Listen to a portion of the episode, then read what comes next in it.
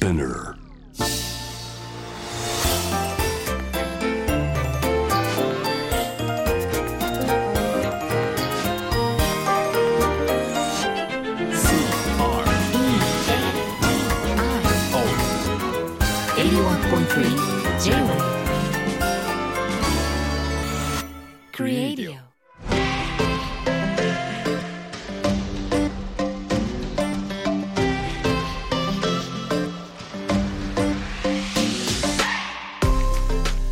こんばんは。年度の佐藤貴です。こんばんはクリストモコです。デザインを音で楽しむ J-Web クリエイディオ。今週もクリストモコ鎌倉大木さん J-Web のスタジオから揃ってお届けしてまいります。よろしくお願いいたします。さて、えークリエイディオでは前回も大木さんに新しい趣味ができた。ということではい。もともと名もなき趣味水滴を蛇口の水滴出てるのを集めて加湿器に入れる趣味ってことで。とりあえず俺ポッターのあ何ですか？もう一回お願いします。俺ポッターなんですよ。ダメですね。あ下手ですね。なかなかまだまだですね。まだまだ。はいですね。ちょっとちゃんとはい寝る前とかに練習します。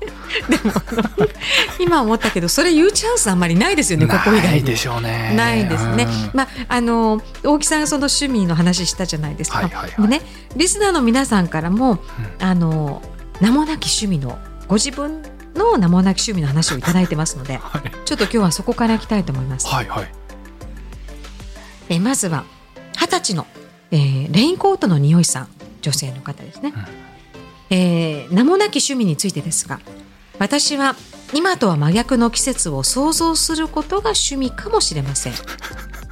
うんうん今とは真逆の季節を想像することが趣味かもしれません。で特に今のような冬に夏のことを想像するとあまりうまく思い出せない感じや胸がざわざわする感じがやみつきになります。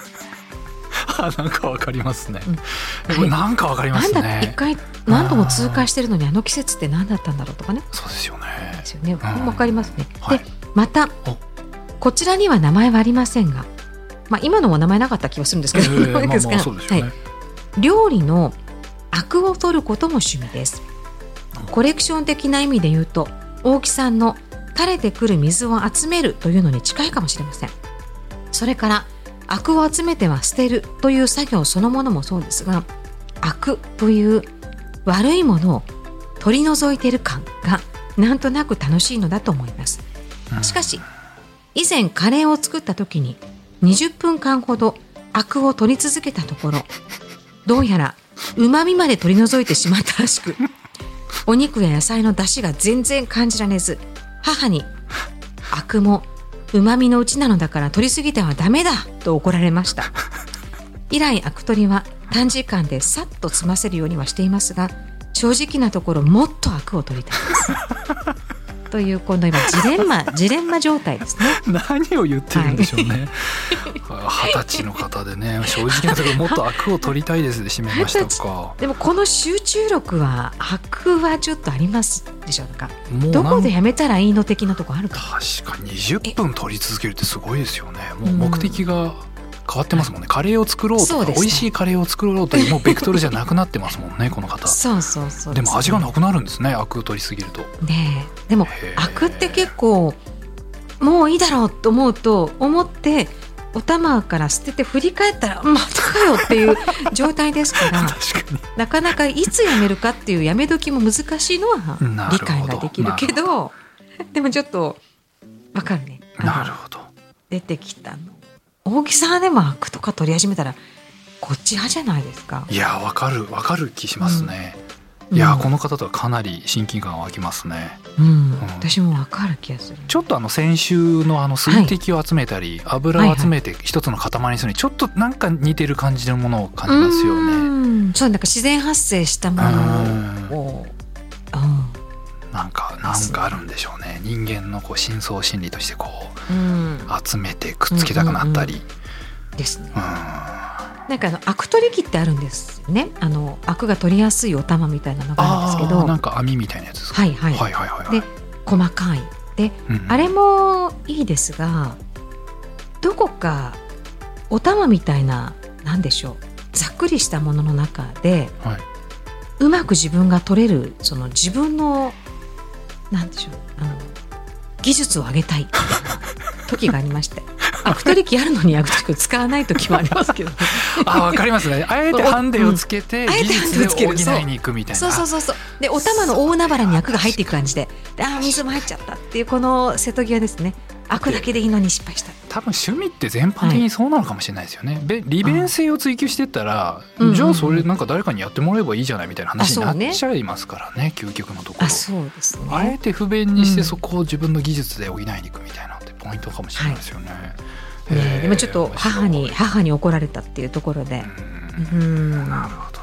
難しいですねこの趣味の追求はね。いやでも面白いな、はい、何かこう面白い。デザインにつながる何かを感じますねうん、正直なところもっと白を取りたいですっていうことですから、ね、ちょっと今後に期待ですね。期待ですねこれは、うん、その先に何かがあるんですよきっと。そうですね。一回二回お母さんと揉めて、うん、でも急激に取り切ったらなんか澄んだ、スープになったとか何かね、うん、新しい味のカレーが生まれるかもしれないですよね。それがすごいアクが出そうな肉を買う方向でいくとかね。あ確かに。普通はアクが出なさそうなものを選ぶけど、いいですね。あのアクが出そうな肉お願いしますって言ってこう行くとかね。あれ？っていう。肉屋さんびっくりですねこれ。そうね、はい。面白いね。でも、またレインコートの匂いさんありがとうございます。ありがとうございます。もう一枚いきますね。行きましょう行きましょう。はい、えー、ラジオネームハンナコッタさんからです。名前のない趣味で思い出しました。私多分あります。はい、24歳女性の方です、はい、はい、自分以外の人が運転する車やバスに乗っている時に窓から沿道の木を見て通り過ぎる瞬間に瞬きするか奥歯を噛み合わせることです。なぬ？なるほど。通り過ぎる時に瞬きするか奥歯を噛み合わせること。木が通り過ぎた瞬間にパチってこう瞬きをするみたいな、うんはいはい、自分だけに分かるようにわずかに動かすので周りには気づかれていないと思います。車の速度が速いとずっと目をパチパチするか口をもぐもぐしています、うん小学生の頃スイミングスクールに通うバスの中が退屈で始めたのですが10年以上経った今もたまにやってしまいます。横断歩道の白いところだけ踏む感覚に近いです。ああこれなるほど。大木さんの水漏れ水滴コレクション珍しくて穏やかな趣味ですね。うん、珍しく穏やかな趣味。なんかいい表現ですね。そうですね。いいですね。あでもこの人もわかりますすごい、はい、なんですかあの、ね、ダンスダンスレボリューションじゃないですか。音ゲーにちょっと近くないですか、うん気が来た気が来た。ででパチッとこう何か反応するタイミング、はい、やってるうちにだんだん楽しくなりそうですよね。ああでもここ通るときにこうするしたいっていうのありますね。何か一つルールを決めてそれにただただひたすらそれをやり続けるみたいな気持ちよさってありますよね。大きさあります？こういう感じある？僕ですねあの奥歯を噛み合わせるで思い出したんですけど、うん、はい。あの歯ぎしりでもいびきでもなく、はい、寝てる最中にカツンっていう音と衝撃とともに目が覚めるんですよ、うん、奥歯でカツンってななるんですよね。ほう。どうしたあれ何なんですかね？え？ちょっと待ってよ。え？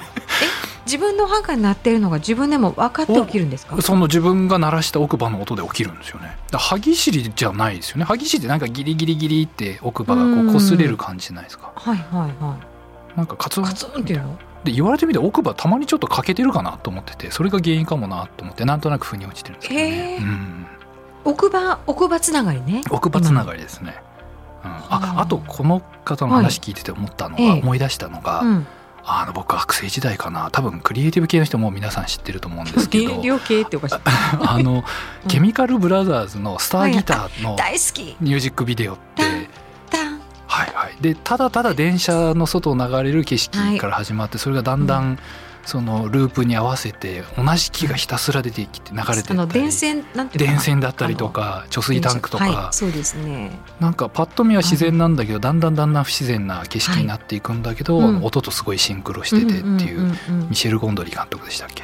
うわ大木さんからそんなスターギターの話い。や僕も音楽とか全然詳しくないんですけど、はい、あれ面白いですよねあの映像は結構僕も衝撃ですごいなと思ったんですけどもこのハンナコッタさん見たらもう奥歯ガタガタになるだろうなっていうぐらい いろんなもの登場しますからね本当に。しますよね。あの感覚ですよね。ですね、ね、あの気持ちよさなんでしょうねきっと、うん、いいな粘土の佐藤貴さんとクリストモコでお届けしています。J-WAVE クリエイティオさてリスナーの皆さんからもたくさん届いている名もなき趣味ご紹介してまいりましょうね大木さん。楽しいですねそう面白いですね。やっぱりね、はい、いろんなどんなことを皆さんがなさっているか、はい、えー、続いては、えー、主婦のラジオネーム七蔵さんからです、えー、初めましてとくださって人生初の投稿です。いつも聞いてます。ありがとうございます。結構多いですよね、うん、皆さんねねありがたい、嬉しいですね。で以前の大木さんのその名前のない趣味のお話で30年ほど前のことを思い出したので書いてみます、うん、その当時、えー、裏若き中学生だった私は何がきっかけだったのか分かりませんが頻繁に鼻血が出てしまう女子でした、うん、年頃だったので外で鼻血が出るととても恥ずかしかったです。ある日家に一人でいた時にも鼻血が出ましたポタポタと垂れる鼻血一体どのくらいの量になるんだろう？と思った私は。ここちょっとポッター入ってますポッター。ちょっとポッター入りましたね、え私は。直径4センチくらいのココット皿に鼻血を溜めてみました。20cc ぐらいにはなったと思います。それ以来家に一人でいる時に話が出ると止まるまで貯めるというのが趣味のようになっていました。大木さんと同じくその趣味には名前がありませんでしたなんだか文章にするとすごく不気味ですねすみませんどうしてもお二人にお話ししたくなってお送りしてしまいました。ありがとうございます。ありがとうございます。これわからない？これわかるね。いやわかるわかりますけど、ちょっとこうやっぱり文章になるとちょっと猟奇的な感じはしますよね。そうね。この女性が一人で部屋で話が出てんだけど、うんうん、ココット皿を探しに行ってるこのタイミング、ね、あ出た出たって感じですよね。来た来た来た。誰もいないなという感じで話をためて。どれぐらいの時間だったんだろうね。20cc だから大さじ1とちょっとっていうこと と小さじ1杯だから、うん、まあまあ出てますけどね。はいはいはい、はい、うん。鼻血ってさでも出たらなんとか止めようとするわけだから確かに。止まるまで出るっていうことを実験した人ってそんなに。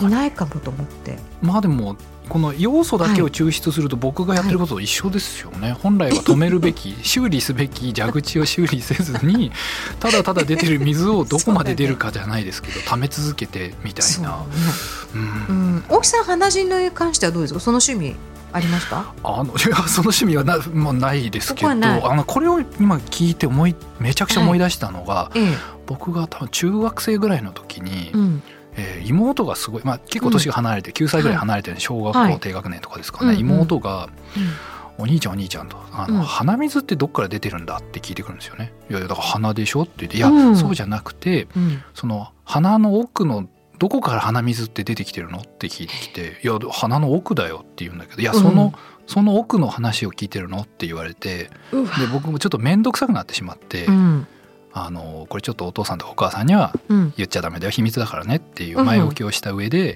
あの実はここだけの話、脳みそが溶けてるんだよって教えてあげたんですね。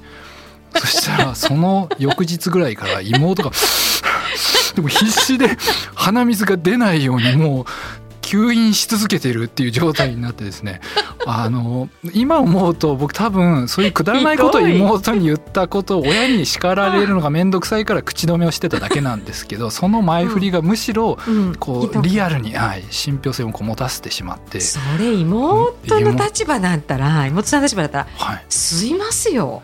いやもうだから出れば出るだけバカになるって思っちゃってもうずっともう鼻を吸い続けてるんですよね。で鼻を噛みなさいってなりますよね親としたら。嫌だと無理出すわけにいかないみたいな。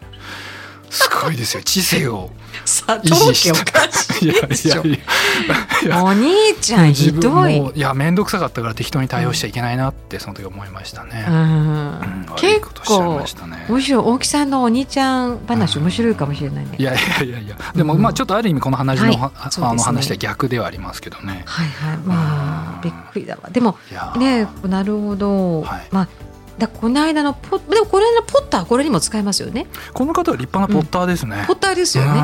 ここ入るでしょ、ね。うん、同じポッターだけど水ポッター同じポッターそうですね。なるほどね。まあどうぞ出ませんようにっていうのもありながら、ね。はいはいはい、ありがとうございます。ありがとうございます。はいもう一枚、はい、ラジオネームうちの犬は白芝ですさん。はい。あの、はい、この方以前えー、大学生活について伺った高校生です。あ、そうですよね。うん、このラジオネーム覚えてますね。はい、はいはい、大学頑張ります、楽しみますということでね。はい、ねで実は僕もなかなか人には言えない趣味があります。それは名付けてもう名前ついてる。名付けて、はい、なんで何にどこで探しです。なんで何にどこで探しです。デザインを勉強する上で始めたことで宝探し的な遊びなんですが名前もねデザインについて大木さんにどういうことをやっといたらいいかですよね、はいはいはいはい、宝探し的遊びなんですが日常でなんとなく本能的に心が動くものことがあります、うん、それについてなんで何にどこで心が動いたのかを探す遊びです。すごい、はい、その後に笑いってあるんですけど笑えないぐらいすごいしっかりしてますよね。びっくりですね。いやすごいですね、はい、で例えば最近焼き芋を食べたんですけども、うん、そこであとてもほっこりというか安心しました、うん、そこでゲームがスタート。焼き芋の何がほっこり安心させるんだろう。僕は乾燥した質感の薄い膜の中にしっとりした質感の物体があるからだと思うんです。たとえこの芋のすべてが真っ白であったとしてもこの要素さえあればほっこり安心するという結論に至りました。こんな感じの一人妄想宝探しです。お二人もぜひ試してみてください。笑いっていうね。いやいやいやいや。これは高度です。ね。すごいですねこれは。これなんか大木さんとか私とかクリエイティを軽くすっ飛ばしてどこに、はい、いやもう今すぐうちに就職してもらいたいですね この方も。学校行かなくていいですねむしろ。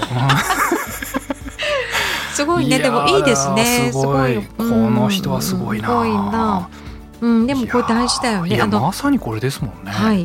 ね、沖さん。うん、焼き芋のなぜほっこりするかのその因子をちゃんと分解して、はい、結論としては何でしょう乾燥した？